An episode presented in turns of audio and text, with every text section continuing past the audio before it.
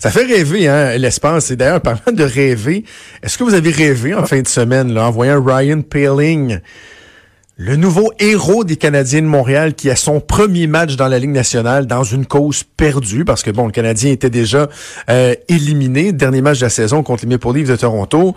C'est son premier match, jeune recrue. Ça en va scorer trois buts, trois buts tour du chapeau. Pire que ça, ben en fait mieux que ça, en fusillade, va marquer le but gagnant avec un but de toute beauté. La foule qui était en liesse, moi j'ai écouté ça, puis honnêtement, ça a fait beaucoup, beaucoup de bien. Parce que je, pense que les partisans du Canadien, on, est en manque d'émotion. On a une équipe qui nous a quand même donné quelques émotions hein, euh, cette saison parce qu'on s'attendait à tellement rien. Puis bon, finalement, ils se seront battus jusqu'à la fin pour une place en série éliminatoire. Certains diront qu'on se contente de peu pareil. Là, on est rendu que oh hey, on a failli passer, on a failli se rendre des séries, c'était le fun. Mais euh, c'était le fun de voir ça. C'était agréable. Et là, il y a les espèces de cyniques, les casseux de party, là, qui disent Ah, franchement, c'est rien qu'une game, puis là, ben c'est ça, vous allez le brûler encore, puis l'autre vedette, on a fait ça avec Guillaume Latendresse, avec Louis Leblanc, blablabla. On peut être tous conscients de tout ça, qu'il faut faire attention, pas s'emporter, c'est juste, évidemment, c'est juste une game. Ça se peut qu'il soit 35 games sans en mettre une euh, l'année prochaine. D'ailleurs, dans la ligue où il était, il avait compté, je pense, c'est 6 ou 8 buts cette saison. Ça entend que c'est pas un marqueur de 50 buts. Mais on a-tu le droit de rêver? Moi, je suis tanné des casseux de party. Tu sais, j'ai fait un, tweet, moi, samedi soir, juste pour rire, là, tu sais, où j'ai, puis pourtant, il y avait un certain, une certaine ironie, là, qui était perceptible dans mon message, mais pour dire à quel point, là, waouh, waouh, waouh, tu sais, que le, sauveur était né, mais que bon, ça en allait jouer au golf pareil, les Canadiens, là. Là, là, ça part, oh, franchement, et vous êtes, vous autres, les fans, puis non, puis tu avoir du fun. Il y a assez d'affaires déprimantes un peu partout autour de nous, on va en parler dans quelques instants, mais on peut-tu juste avoir du fun? On peut-tu juste permettre à nos jeunes, entre autres, de rêver, de voir, hein, tu sais, peut-être un nouveau modèle qui, qui tranquillement est en train d'émerger. Oui, il faut prendre ça relax, mais quand même, c'est agréable de voir ça. C'est agréable de voir ce que, ce que, ce que ça fait pour les jeunes. Hier, moi, mon, mon gars, je jouais au hockey, et déjà, il y a des jeunes dans la chambre qui parlaient de Ryan Paling, le numéro 25. Là. Ils avaient regardé la game, certains avaient regardé juste le récapitulatif, la game à TVA Sport en se réveillant le matin, et ça fait rêver les gens, les jeunes. Bravo.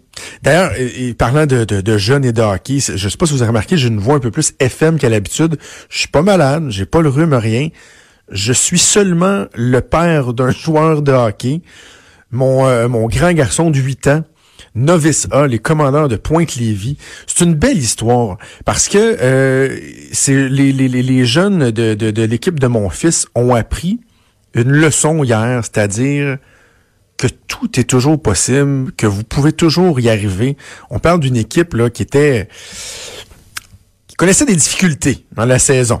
Hein, et souvent, il y a des disparités dans les niveaux à cet âge-là. Là, et ils en ont mangé des volets au début de l'année. Puis même pendant toute l'année, là, ils perdaient plus souvent qu'ils gagnaient. Et là, hier, c'était les séries éliminatoires concentrées en une seule journée.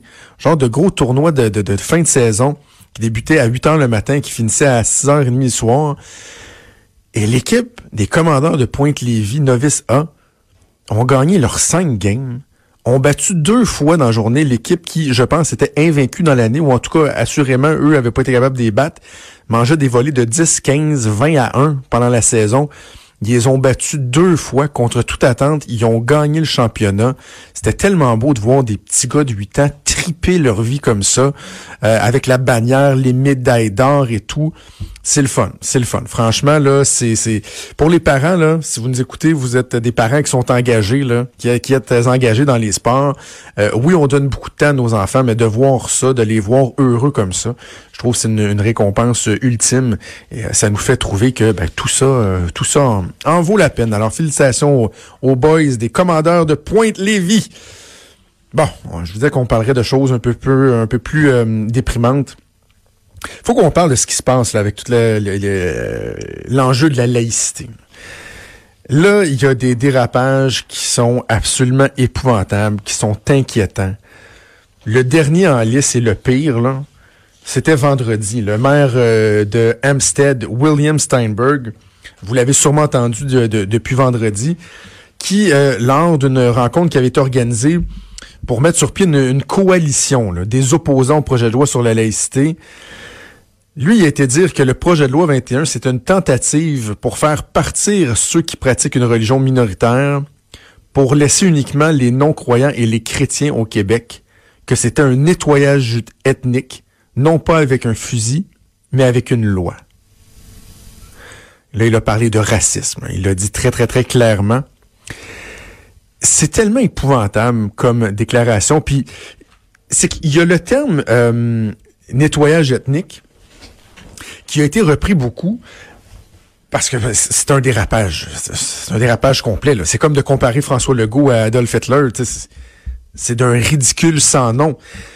Mais c'est quand on regarde vraiment le l'explication, l'enrobage autour juste de ce terme-là. Parce qu'on dit, hey, il a dit nettoyage ethnique.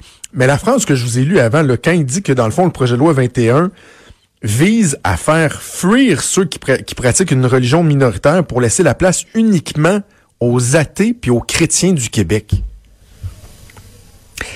Le projet de loi 21 demande uniquement aux personnes en autorité que sont les juges, les policiers, les enseignants, de ne pas porter de signes religieux. Puis moi, je, moi, je continue à dire apparent. J'ai le feeling là qu'il y aura peut-être, euh, en tout cas, je le souhaite, un amendement dans le cadre de, l'étude du projet de loi et que une fois pour toutes, on va finir par enlever ça. Là, un signe apparent. C'est quelque chose que tu as en dessous de ta chemise, en dessous de ton chandail, on s'en fout. Là. Le signe apparent pour qu'il y ait une impression de neutralité absolue. C'est juste ça comment vous pouvez partir d'un truc comme celui-là et d'oser parler de nettoyage ethnique?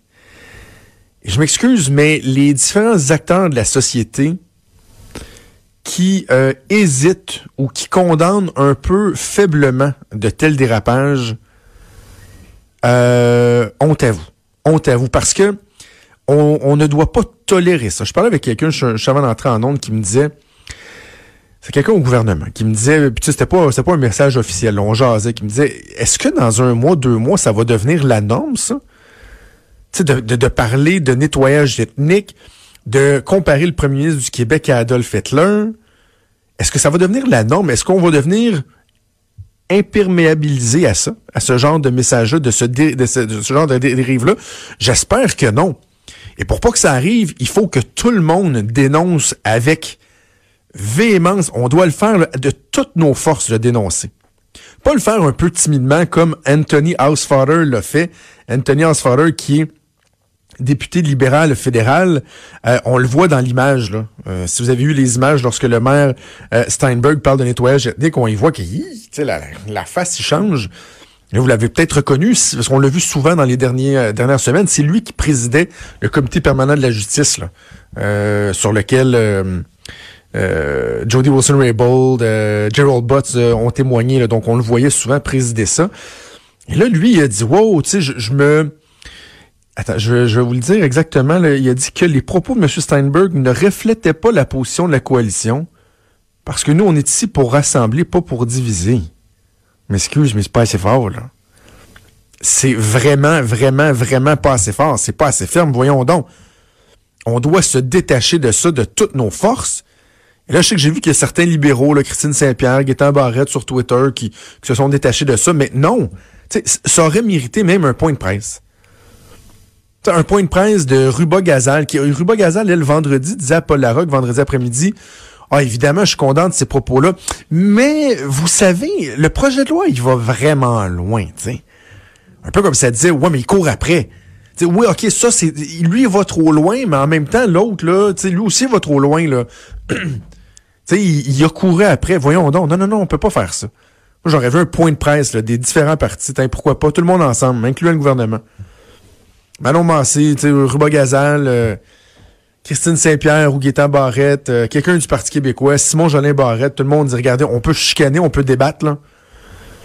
Mais ici au Québec, c'est pas vrai qu'on va faire des rapprochements comme ceux-là de voir hier une manifestation qui, oui, a, réuni quelques milliers de personnes, être organisée, être l'idée par Adil Sharkawi, qui a été soupçonné de faire partie d'Al-Qaïda, qui a été beaucoup, beaucoup, beaucoup associé aux jeunes qui ont quitté son, c'est quoi, sa maison neuve, son, le, son cégep, là, qui s'en allait combattre auprès de l'État islamique. Ça a soulevé beaucoup de questions. Rien, rien qui a été prouvé. Mais il est assez louche. Moi, je, moi, je voudrais pas être associé à lui. Franchement, euh, j'ai un malaise. Moi, j'ai un malaise de voir ça. Mais je veux revenir sur un des dérapages les plus euh, les plus évidents. Parce que, tu sais, celui de, du maire de Hampstead, là, qui dit nettoyage ethnique, bon, tu wow, ouais, une citation qui fesse. On le dénonce et tout. Mais je trouve que l'exemple le plus révoltant d'un dérapage, c'est la chroniqueuse du devoir, Émilie Nicolas, qui l'a fait. Je pense que c'était vendredi matin ou jeudi matin. Je l'ai mentionné vite, vite, mais je voulais revenir là-dessus parce que je peux pas croire d'un qu'un journal publie un pareil torchon, que le devoir soit tombé aussi bas que d'accepter de publier un texte comme celui-là. C'est une chroniqueuse qui publie ça. Et on accepte de publier le texte d'Émilie Nicolas. Je vais vous en lire quelques, quelques petits passages. Elle commence son texte, le début là commence en disant la province chinoise de Xinjiang abrite une minorité ethnique, les Ouïghours, suspectés à cause de leur foi musulmane de ne pas être de bons communistes et de poser une menace à l'unité nationale. Plus d'un million de personnes sont actuellement prisonnières de camps de concentration dans la région et reléguées aux travaux forcés. Bon, là, rajoute que les gens de leur famille qui décident de fuir le pays, souvent, finalement, revoient jamais euh, leurs proches. sans sous-entendre qu'ils sont euh, probablement tués. Là, on parle pas encore du projet de loi, là. C'est au Québec. Et là, il parle ensuite des Rohingyas au Myanmar qui aussi font l'objet d'un génocide. C'est comme ça que le que l'ONU a convenu euh, d'appeler ce qui se passe là-bas depuis plus d'un an. Elle parle des Yéménites qui souffrent d'une guerre et d'une famine qui ont déjà tué plus de 85 000 enfants de moins de 5 ans. C'est fou ce qui se passe au Yémen, c'est vrai, là. Imaginez, là. Une guerre qui a tué plus de 85 000 enfants de moins de 5 ans. Et là, il parle également du peuple syrien qui est rendu un peu euh, dispersé partout dans le monde en quête d'asile. Et là, il fait un lien avec l'Holocauste. Oui, oui. Cinquième exemple. Elle, en donne quatre. Cinquième exemple. Il dit, et lorsque la haine envers une pollution, euh, une population, ou ne serait-ce que la méfiance atteint des proportions internationales, un régime sanguinaire peut en faire ce qu'il en veut à l'intérieur de ses frontières. Elle est prise au piège. C'est ainsi que les origines du totalitarisme parlent de l'indésirabilité mondiale des Juifs comme condition nécessaire de l'Holocauste. On est là, là. Et là, il dit, bon, vous pensez qu'au Canada, on est, on est à l'abri de ça? Non, non, non, on n'est pas à l'abri de ça. Même que notre histoire est ponctuée d'exceptions légalisées, dit-elle, aux libertés fondamentales. Et là, il parle du génocide envers les peuples autochtones qui a notamment été permis par la loi sur les Indiens. On est rendu à six exemples. Et là, elle finit par faire le lien avec le projet de loi 21 du gouvernement du Québec en disant aujourd'hui, le projet de loi sur les signes religieux au Québec cible aussi des citoyens ordinaires pour la plupart des femmes musulmanes. L'histoire montre plutôt que lorsqu'on justifie un état d'exception et suspend les droits d'un groupe de citoyens, d'autres lois discriminatoires sont encore proposées par ceux qui veulent aller plus loin. Donc, elle, dans le fond, ce qu'elle dit, c'est que ce qui est en train de se passer en ce moment, c'est un peu la théorie des petits pas c'est de dire, étant donné qu'on veut pas qu'un juge porte une croix ou une kippa, aucune enseignante ait un voile islamique, ça, c'est le point de départ de ce qui va nous mener à des génocides qui vont tuer des dizaines de milliers, voire des centaines de milliers, tiens, des millions de morts, et fait référence à l'Holocauste. Mais faut être sauté sur le craint pour faire un lien entre le projet de loi 21 puis des les génocides au Yémen, les populations de Syrie qui sont dispersées, qui sont euh, euh, qui sont détruites, l'Holocauste, le génocide envers les peuples autochtones,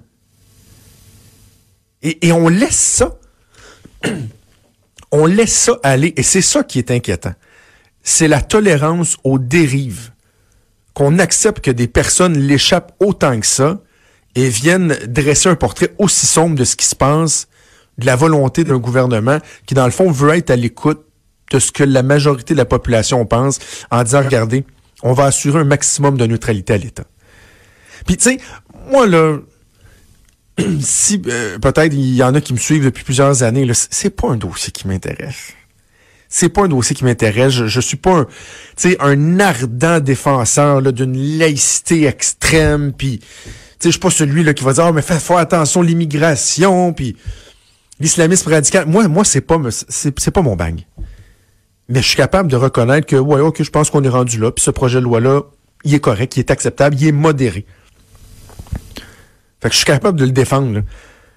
Mais je ne suis pas capable de tolérer que des gens, au lieu d'avoir un débat sensé, un, débat équilibré, euh, mènent de pareilles dérives au niveau du discours. Et en plus, dans ce cas-là, Émilie Nicolas, euh, chroniqueuse au devoir, c'est approuvé. Là. Il y a un journal qui a laissé pareil torchon être publié. Un torchon divisif et polarisant, qui, je le répète, compare le projet de loi 21 à au moins six génocides qui soient en cours en ce moment ou qui ont eu cours euh, dans notre histoire, incluant l'Holocauste. On en est rendu là. On va faire une pause et on revient.